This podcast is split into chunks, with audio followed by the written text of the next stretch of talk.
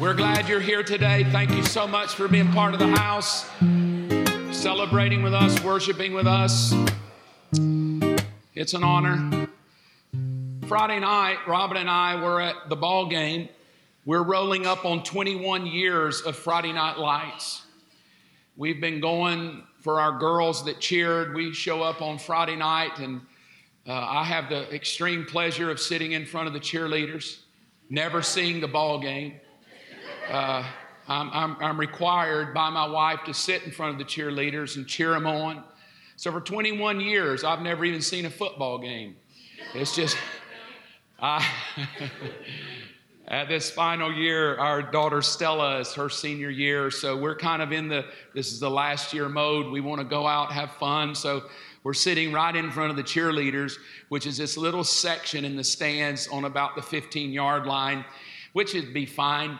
Uh, but beside me is about 300 uh, teenagers that because they're young, they stand up the whole time. So it's like, my God, just sit down. No, for four hours they just stand and shout and belly buttons hanging out and just snapping each other. I'm like, it's a ball game, you know? So I, it, the only way I see the game is it, at about the 20 yard line that way. I get to go, God, there's football, right? Like, yeah, this is good. So there, we're trying to go out in style one more year. So I go and get in line and I want to get some French fries. If you've never had Friday night French fries, mm, they are unhealthy. They're the worst thing nutritionally for you.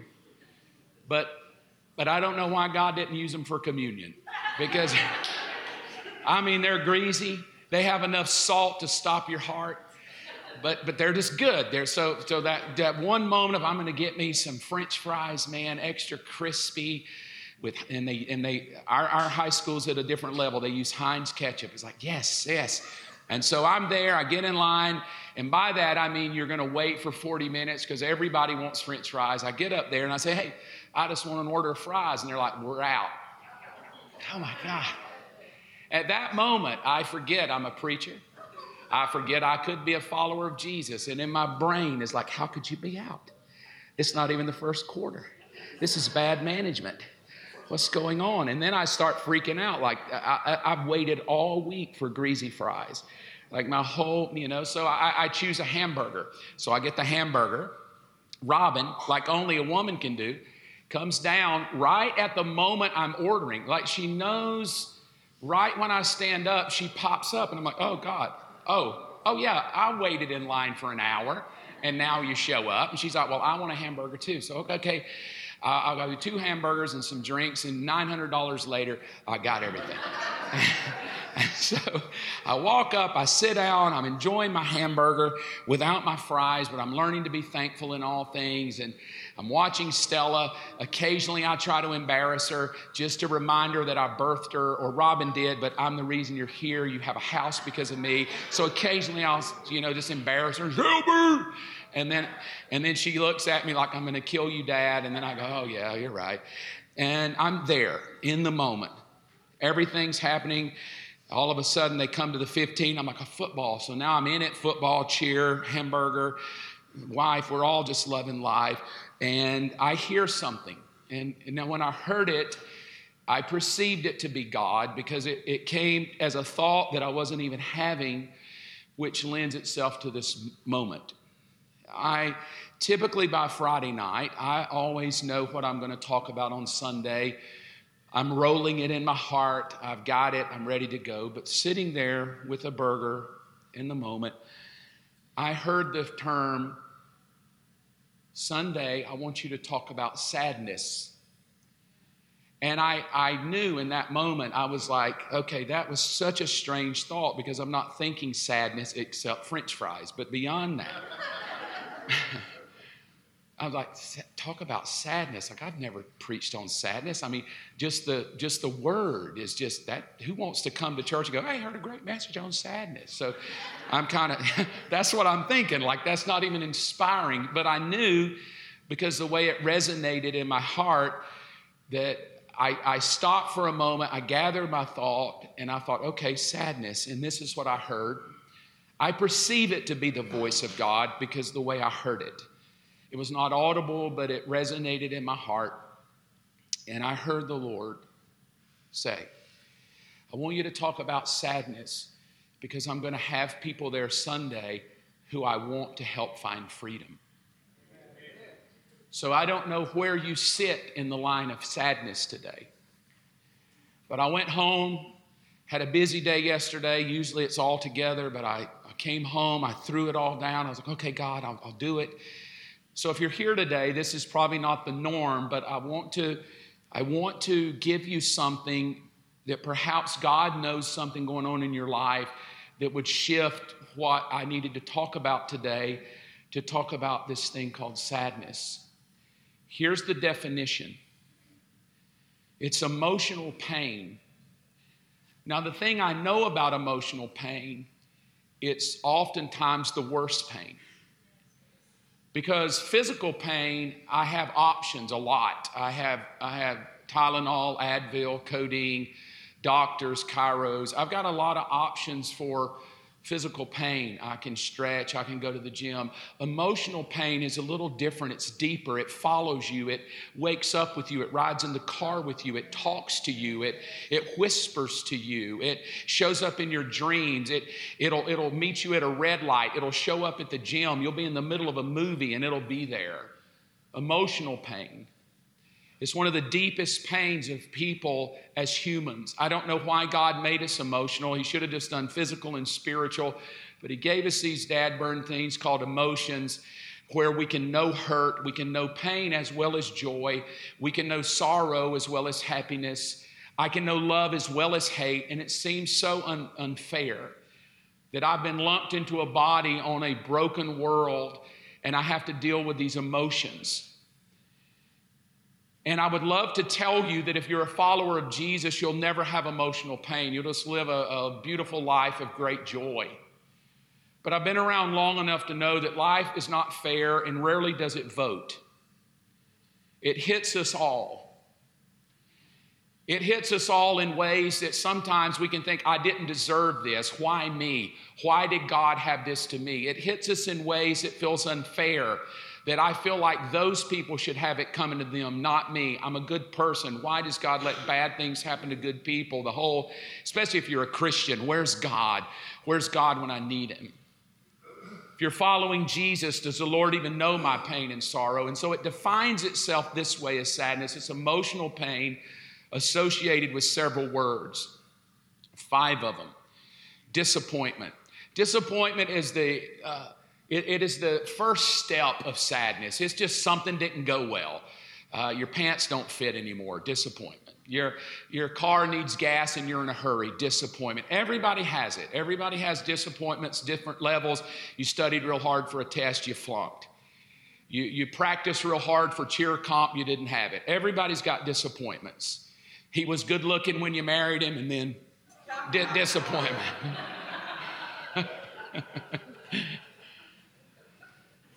Disappointment is something just didn't turn out the way you thought, but it's easy.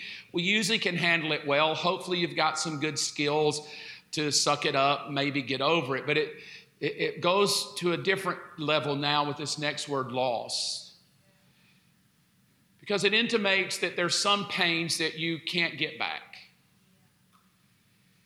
It, it's uh, getting the phone call that your wife has been killed by a drunk driver. It's getting the phone call that they, they checked uh, your baby and there's no heartbeat. It's getting the phone call where no matter what you do, there's no getting this back. Maybe it was a decision that you made, there's no getting it back. Maybe it was abortion, maybe it was a divorce. Whatever it is, it's a loss that you can't get back.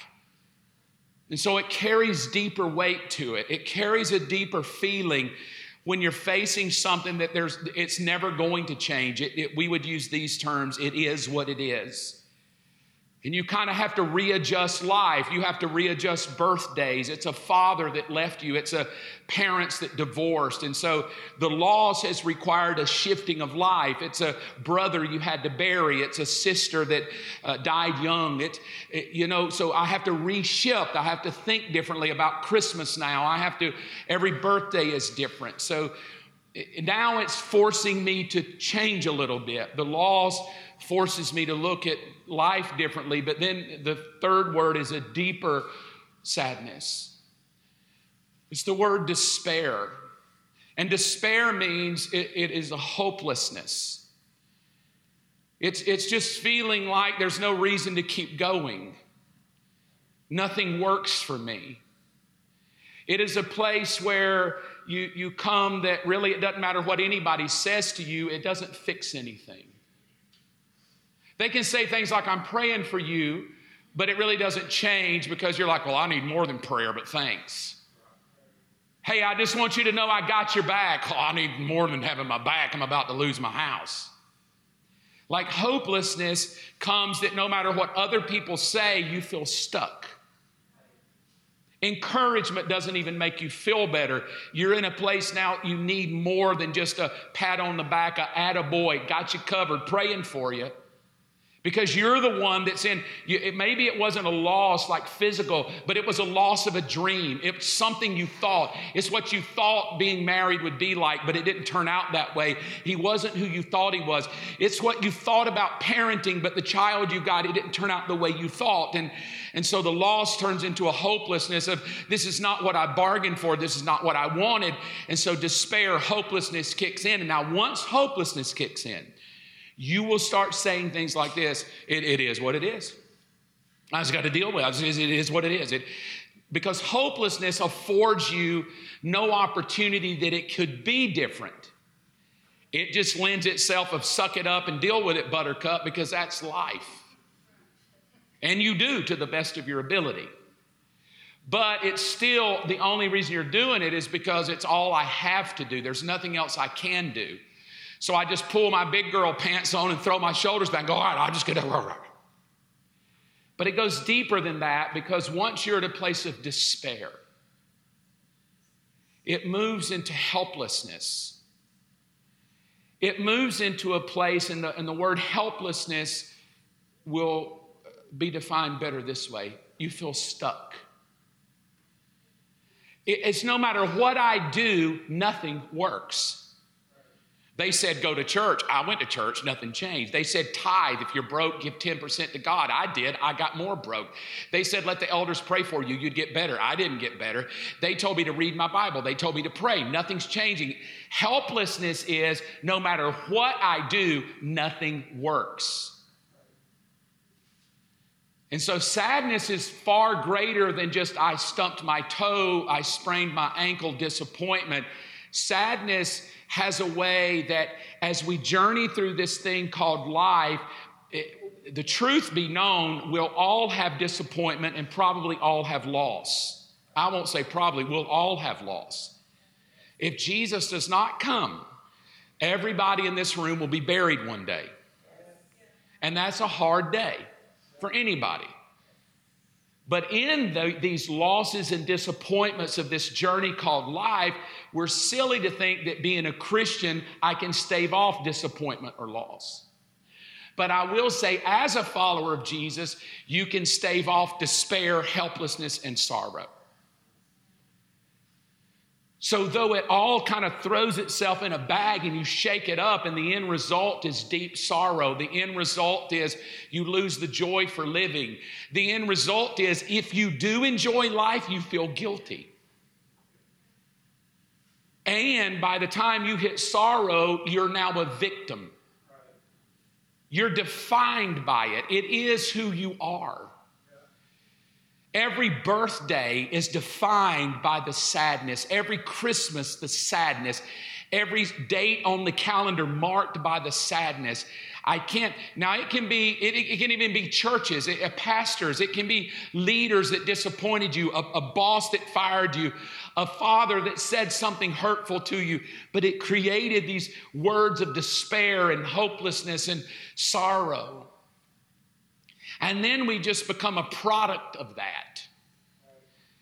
And the worst thing for a follower of Jesus is to become a product of sadness. And I would be remiss to act like you'll never have an opportunity to be sad because it hits all of us. And it hits, as I said a moment ago, unfairly.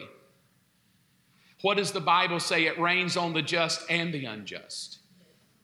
And there's something about my soul that feels like if I'm a God person and I'm serving Him, by God, I should have no disappointments in life. And when they hit me, I start going, okay, where's God? Why me? I don't understand. I serve you. You didn't even do this for me. And then my disappointments are beginning to cause me to redefine who God is to me.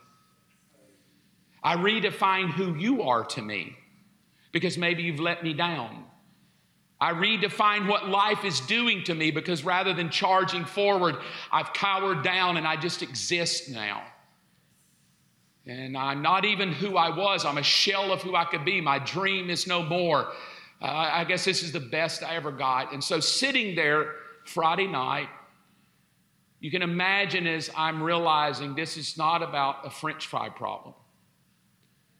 And I hear the Lord say, I want to help some people today. So I don't know if I would assume, just assuming, that the room is probably riddled with this because it's life. It's what we do. So I dug a scripture out Psalm 6, verse 6 and 7. I'm worn out from sobbing. All night I flood my bed with weeping, drenching it with my tears.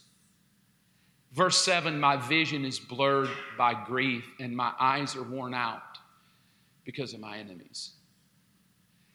I can read that at age 58 now, and it's not a psalm to me, it's life. I've been there. I love Jesus with my whole heart, but I have spent some nights crying my eyes out over things that I either felt were unfair or I was dealing with or struggling with. February 14th, I remember the, the time period, not the year, I think it was 1993, 94. Whenever it was, we were living in Johnson City, Tennessee, 304 Green Valley Drive, house sits up on a hill. I was in a pitiful place emotionally. It's, it's the book that I wrote. I was in a place of panic and fear. If you know my story, in my young years, Monica was killed by a drunk driver. And when Robin came into my life later, I had this overwhelming fear that if, if God couldn't take care of Monica, he couldn't take care of Robin. And so, therefore, every time Robin got in a car, I would be in panic of, she's next. Well, well, if God's so good, he could have kept Monica alive and he didn't. She got killed by a drunk driver. So Robin, and then if you want to compound that, have children. And then you start thinking, oh my God, what if my kids die? Crib death, this death, what if they, what if they, and you're just riddled with panic and fear. And February the 14th, it was 1 a.m. in the morning. I got out of bed. I went into the living room. I fell on the floor. I'm laying down. I have my Bible and tears sobbing out of my eyes. I told God, I can't do it anymore. I can't live this way. It's miserable. I had such panic and fear, I couldn't go into hospital. I would get to the front door, and as soon as I would, my heart would race. And I I can't go in. I just can't. I would ask the pastor that I work for, I, I, I, don't want to go to hospitals and pray for people. Like, I just, I can't. I can't get through the door. I, Robin, at that time, there were, you know, be these ER shows on TV, and I'd have to flip through. Like, I can't, my mind can't handle it. Now, I loved Jesus. I'm sure some people will say, well, it's a devil. You just don't have enough faith. You, you don't pray hard enough. I get it. I understand all the religious terms. Whatever term you pick, it didn't matter. Tears are still flowing out of my eyes, and I feel miserable. And the one thing I know, verse 7, that sadness will do, and hopelessness and despair and sorrow will do, it'll blur your vision. You won't be able to see the future. You'll get so caught up in what's going on right now and the problem right now, you can't even enjoy tomorrow.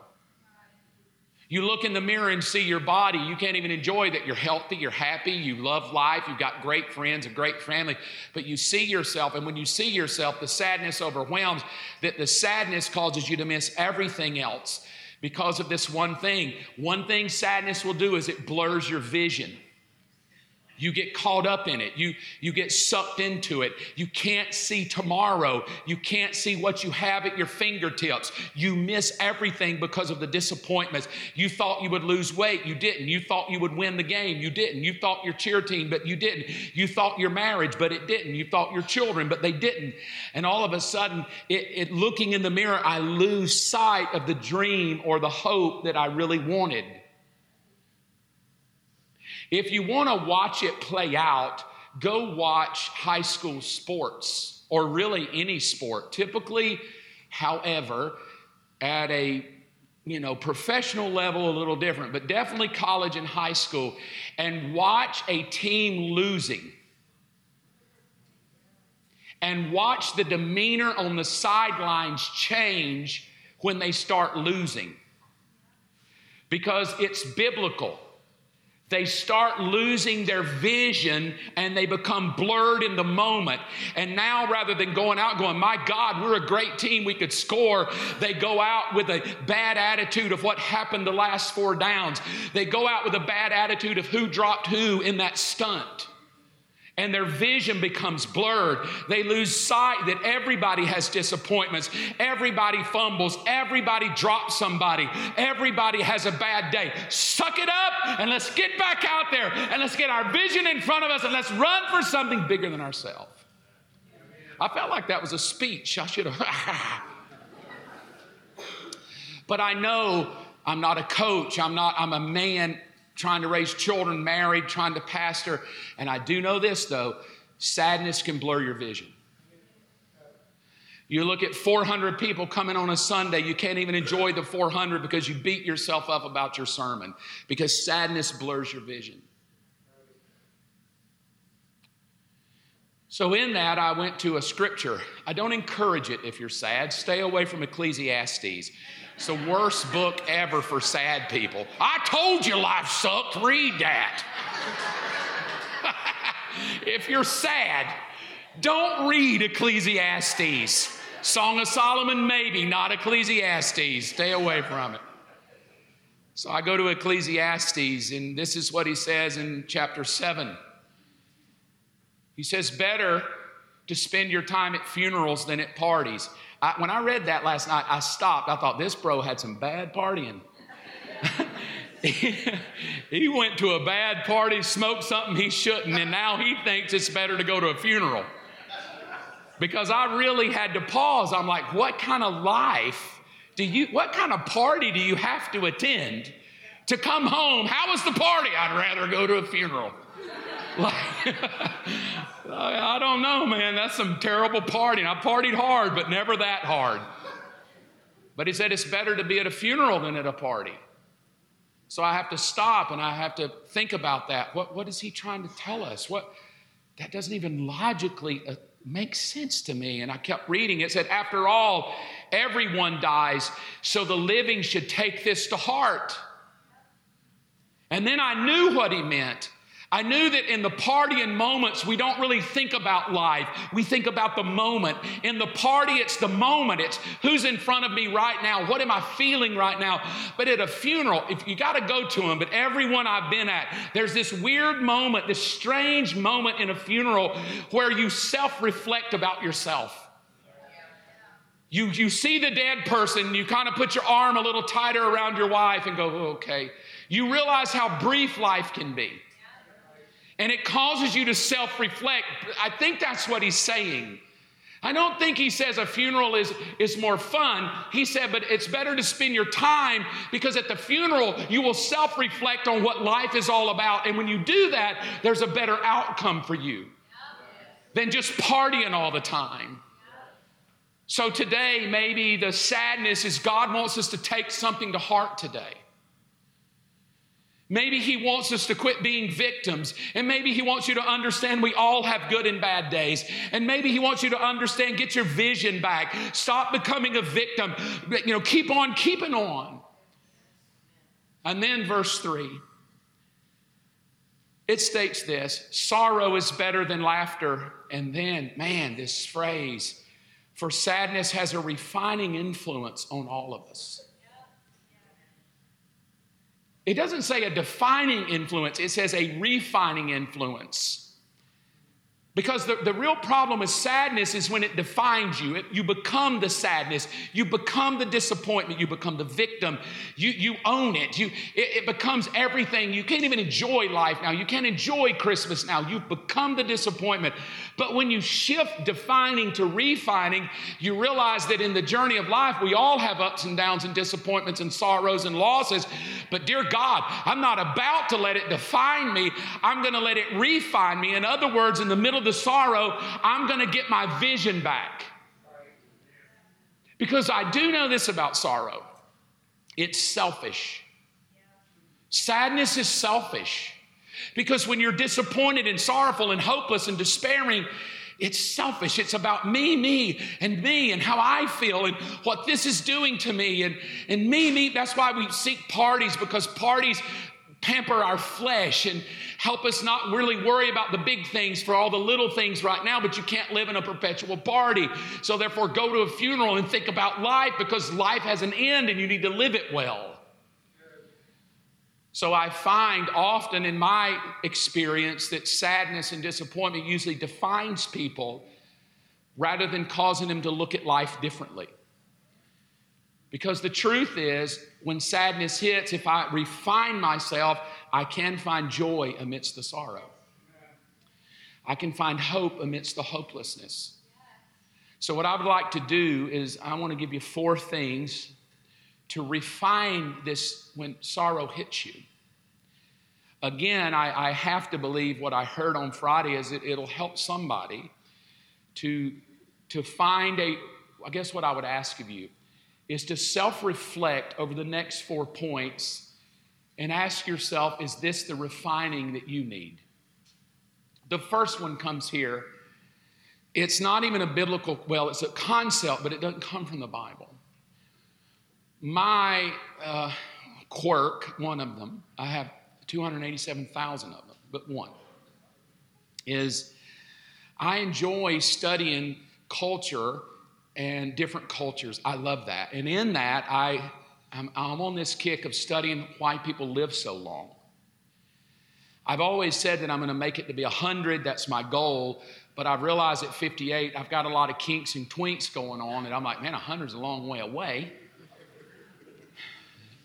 And so that's got me checking out cultures that live long and what do they do and how do they live and what do they eat. And well, in that, I came across this concept in Okinawa, and the term is ikigai.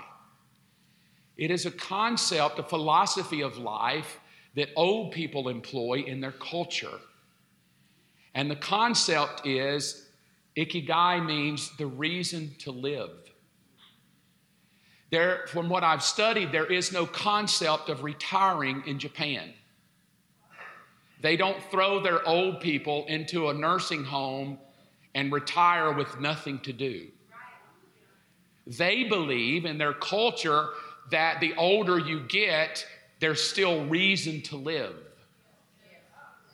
Now, they may quit doing the thing that paid the money, but they wake up the next day still doing life, still contributing to society, still meeting with friends, still doing work, still gardening, still. And these people are 98, 99, 100. And they're not on walkers. They're, they're because of a this one thing, this there was many of them, but this was one of them that they wake up with purpose. They wake up with a reason to get up. The worst thing to do in America is I can't wait to retire. You better change that philosophy because the moment you stop having a reason to live, you rot.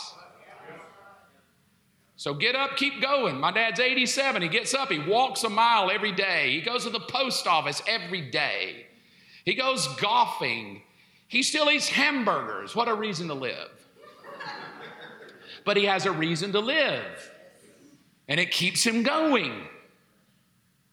So I thought, as I've mused over this the last several months, that perhaps followers of Jesus lose the reason to live. And we become selfish. And we become disappointed and disillusioned with despair, all the while saying that our God is the God.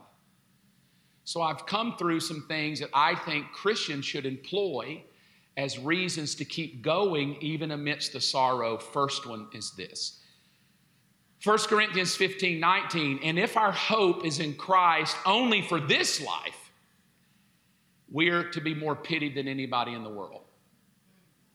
Just let that soak in a minute. He's telling us that if the only reason you serve Jesus is so it goes good for you now, you should be more pitied than anyone else on the planet. I don't even like that scripture. I'm like, that sounds so rude. It sounds so hurtful. But I do find that a lot of people get stuck in hopelessness and helplessness because when their Jesus doesn't perform for them now, they get bitter, mad, and angry, and hurt, and hopeless, and helpless because their little Jesus, their four leaf clover, their lucky rabbit named Jesus, is not performing for them, and they, they lose sight of the eternal reward. I wish Jesus answered a hundred percent of every prayer. But I do know this there has not been one follower that crossed over Jordan and got in his presence and thought, well, I'm ripped off. Not one. Now, I know you may think your loved one wants to come back. They don't. Well, I just wish my child would come back. Well, he doesn't. They're thankful they're with the Father. And they're like, Mom, you can come up here later. I ain't coming back down there to South Georgia with gnats and all of that. It's awesome up here. But in my selfish behavior, which some of that is normal, we're human, I want to serve the Jesus that fixes everything now. And we market that Jesus to people. He'll heal your headache. He'll fix your marriage. He'll, yeah, but what if he doesn't heal your headache and fix your marriage? You're gonna give up on him? Because Tylenol can fix your headache. Advil can fix your headache. A good counselor can fix your marriage. But none of those people can give you eternal life. So there has to be something. There has to be something at the baseline of a Christian that when you hit disappointment and Jesus is not performing for you, that you don't get your feelings hurt because I'm working on the moment when Jordan parts and I step into the glory and he says, Welcome home, son. It's so good to see you. And I still may have a hundred unanswered prayers, but I'm up there going, God, here I am. And he looks at me and says, Well done, boy. Come on into my presence. And when I come into my presence, don't cry for me. Don't whine for me. Yeah, you can miss me and go, I wish dad was here, but I'm going to be up there going, I wish they were with me. Don't tell them that, right? Like, that is what we shoot for. Now, I know American culture, we sell the other Jesus the only one that exists for the moment, the lucky charm Jesus, the, the genie in a bottle Jesus, the four leaf clover Jesus, the lucky rabbit's foot Jesus. And when he doesn't perform for us, we're ticked, we're mad, and we act like God doesn't exist. So you have to start with disappointment here. There is a life to come, and it'll reward you one day. All right, second thing this is so powerful to me that I had to share it because it's the tattoo that's on my arm. It's that meaningful. I told the girls, I'm, they always wanted me to do a tattoo. I said, not unless it's meaningful. If it is long term, I'll do it, and I did it. This is the scripture of Ecclesiastes 3. Yet God has made everything beautiful for its own time. He's planted eternity in the human heart, but even so, people cannot see the whole scope of God's work from beginning to end. Now, I wish I could tell you disappointment will never hit you, despair might grab a hold of you. But I'll say this in those moments, you have an option. You can either focus on the hell or you can find the beauty somewhere. I'm not talking about that that philosophy that says, oh, just find beauty in the pain. I'm not talking about that. There's no beauty in that. That's miserable. So I don't know who told you that. Just find beauty in the fact that they left you. No, there's no beauty in that. Just find beauty in the cancer. The Lord will teach you something. No, there's no beauty in that. I don't want it. But I will tell you, in the middle of hell, if you'll just look up, look around somewhere, there's something out there in your life that is beautiful.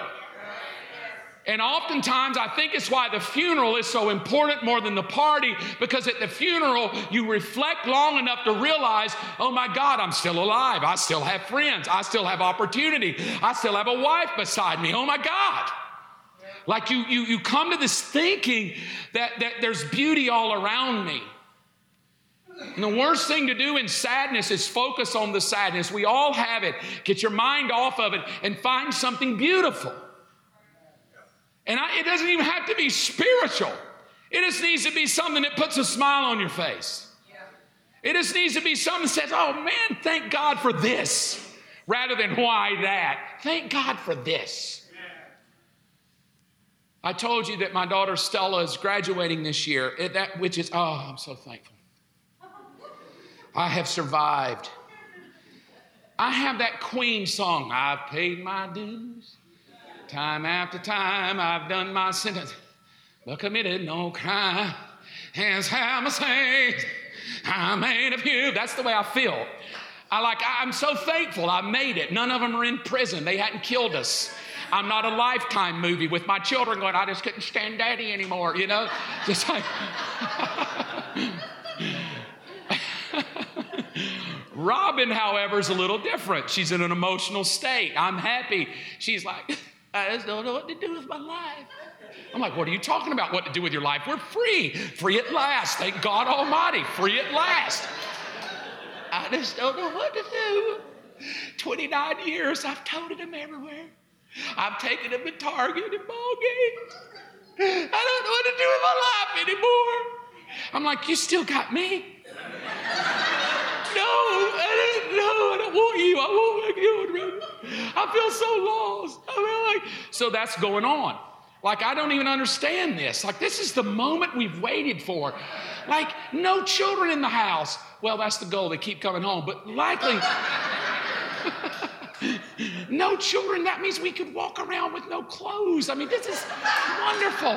This is the greatest thing ever like how, and she's crying, like sobbing. I'm like, and then I start seeing Google searches on the family that's over enmeshed. And I'm like, that's you. You're enmeshed. You're so enmeshed. You got to learn to live free.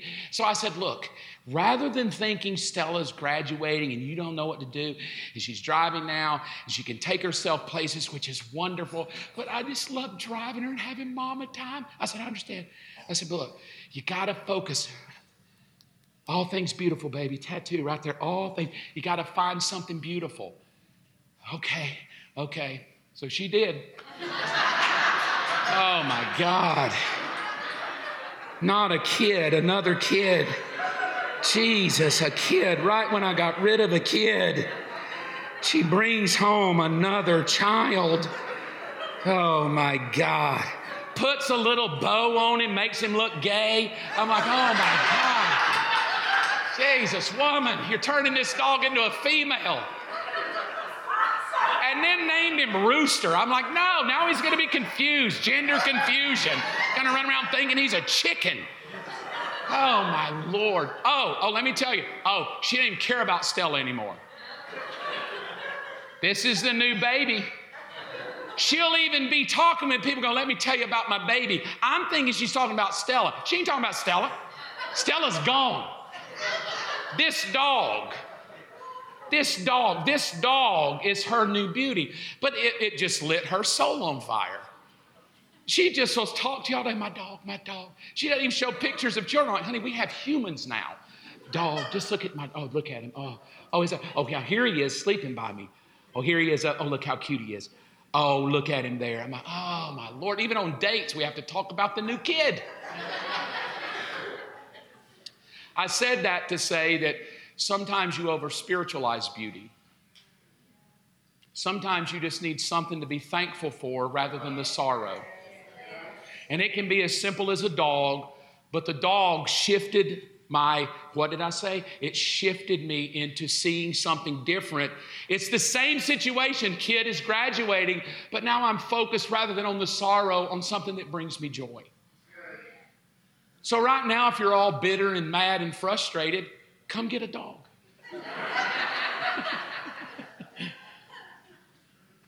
Third one, I hope this helps you. It's difficult to do this, but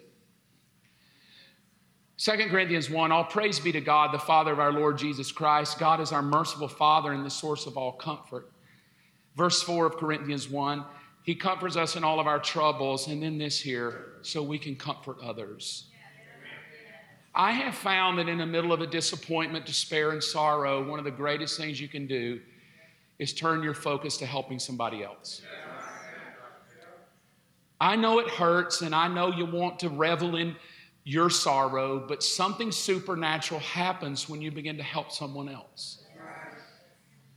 Even in the midst of you hurting, wanting somebody to comfort you, wanting somebody to think about you, when you just go, you know what, I'm dusting myself off, I'm gonna call somebody down, I'm gonna pour into them and help them. And it can be simple. It can be just buying a cup of coffee for a friend. It can be helping someone else clean their home. It doesn't have, again, it doesn't have to be spiritual. It just needs to be something that gets you planting a seed somewhere else than your own sorrow.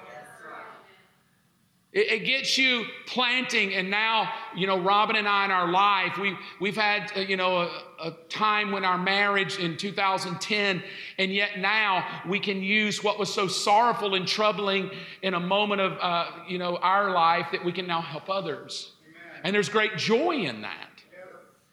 It, it keeps you from ha- throwing a pity party. The, the, the last one, the fourth one. I don't like this because it doesn't feel good to me, but it's Bible. It says, never stop praying. And I find oftentimes in despair and sorrow, it's easy to quit that because we think, well, God already knows. Well, if He loved me, He would. And I've already prayed and nothing's happened. So we just kind of throw prayer to the wind. But I want to tell you something there's something very supernaturally engaging when even amidst the pain, you still call out to Him. And you've done it a million times, but you do it a million and one.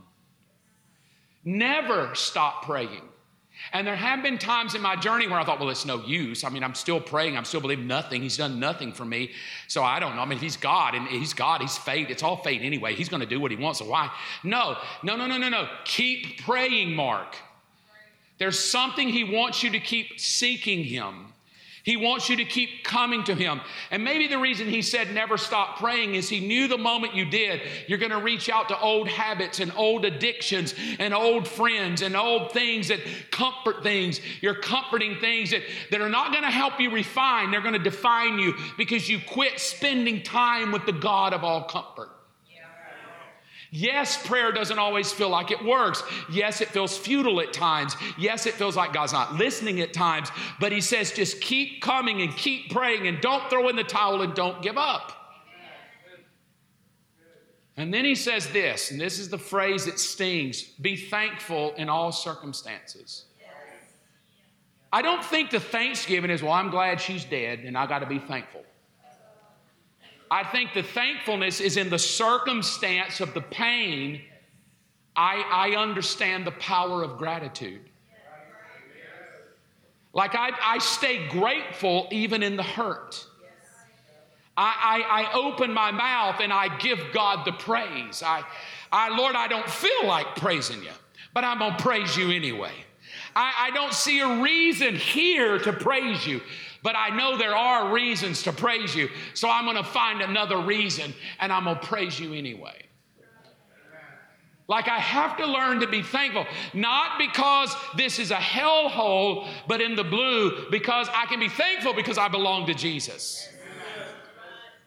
And I know if I belong to Jesus, I know He'll work all things together. So, in the middle of this hell, in the middle of the loss, in the middle of the despair, I'm just going to keep praying. And my Lord, I'm going to stay thankful. I'm not going to be some bitter little cuss of a man that's irritated 24 7 because my life didn't turn out the way I thought.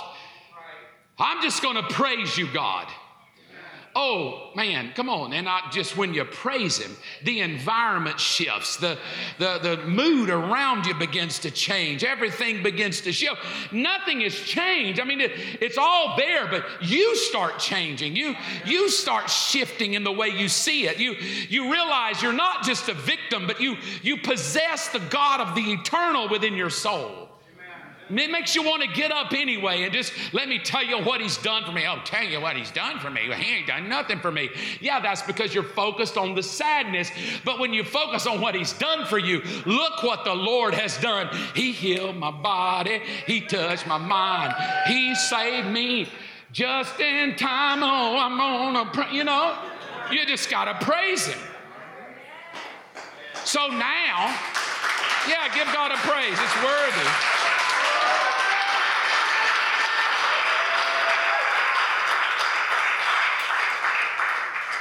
And I wish I could say, preaching to you on Sunday, everything's always great. But some days I wake up and I have to still remember the beauty. Except I don't see, you, you notice what's gone now? His nice little, nice little bandana. He chews every wash rag in the house. He doesn't chew them, he eats them. And who has to clean the poop? Dad. Dad does that, and occasionally a child. And when they do, they feel like that's their eternal reward. I go outside to clean the poop. The poop has wash rags in it. I'm like, that dog ate the whole wash rag. But look at his little eyes. He's like, Dad, I love you. He doesn't care if I'm fat. He doesn't care if I'm late. He doesn't care if I'm eating popcorn or Oreos. He wants some. He doesn't care if it's French. Now, Robin, a comment, you don't need to eat that, it's unhealthy. Look at his little eyes. He's like, please, please, just let me have a, a milk chocolate almond. Just give me 22 grapes. Now, the kids are like, Dad, grapes will kill him. But I don't tell him. That's a lie. I just occasionally slip him one. Look at him. He's like, Stella's not looking. Give me a grape. Mom's gone. Can I have that Oreo now? Do you see? I think we complicate life so much because we get irritated by the littlest of things that we just miss the beauty of things. We miss the beauty that's all around us because of the irritations. It's easy to miss the beauty in a dog when he chews the wash rag, but there's beauty all the way around. It's easy to miss the beauty in life when the person you love said they don't love you anymore. It's easy to miss the beauty in life when you get a bad doctor's report or a Life just didn't deal you a good set of cards. But today,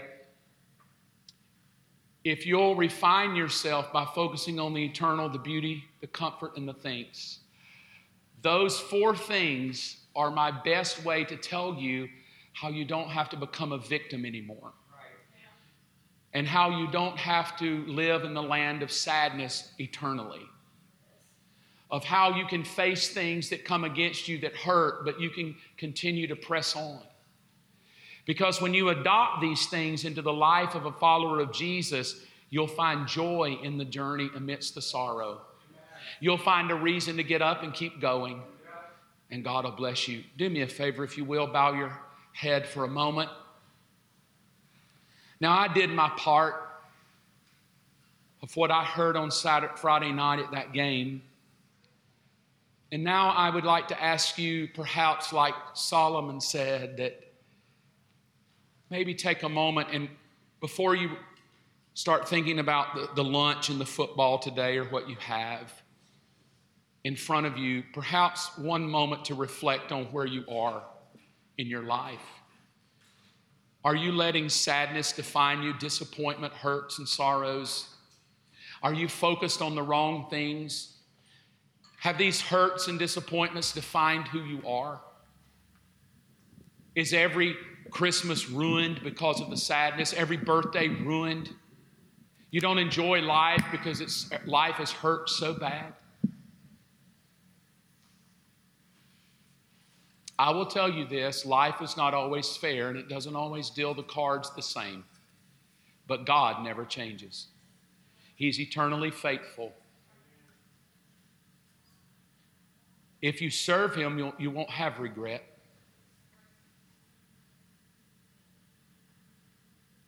So, would you just maybe for the next 30 seconds reflect on where you are?